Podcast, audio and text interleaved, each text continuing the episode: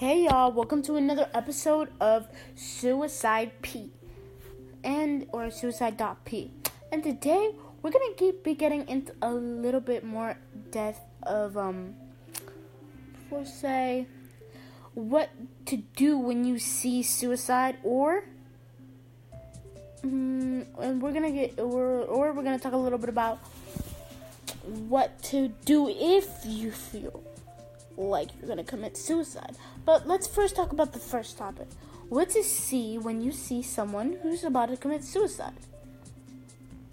We can start talking about like if you see someone at school or your coworker or your best friend and they seem a little down and you know seem really upset and just not themselves, confront them as much as you can. You know, be like, hey, what's going on? Try to cheer them up because if you don't, then they feel like no one cares, and that's how it starts building up, and that's how suicide comes. But that's what we don't want. And also, if you see someone say doing an overdose, as quickly as possible, go and help them, go and call the police.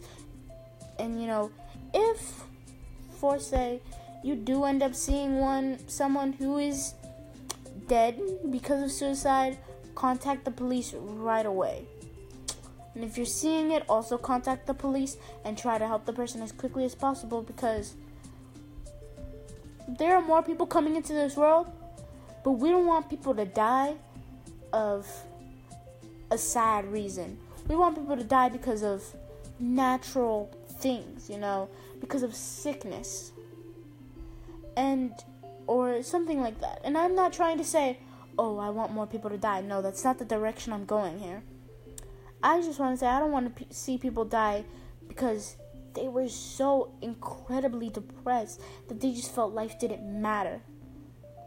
That's a way that we shouldn't see this world ending. Definitely not like that. You know, and and and think about this. If you were to, for say, die, animals, especially pets, more like dogs and cats, they have empathy. And empathy is when you feel for someone or something.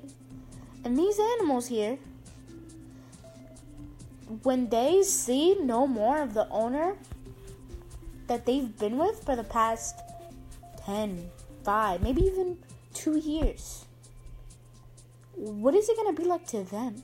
You know? But getting back on the other topic,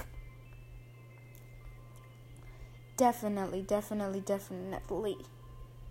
If you do see this, it's you need to go help that person because it's no good. Um, so I'm gonna have to end this up right here, and this is gonna be a short one because um, my time is about to end soon. So, I'm going to end this one right here. But in about a couple more weeks, I am going to get back on here and keep talking about more and more things. I've just been inactive because, you know, I've been dealing with school and, you know, all of my practices for all my sports.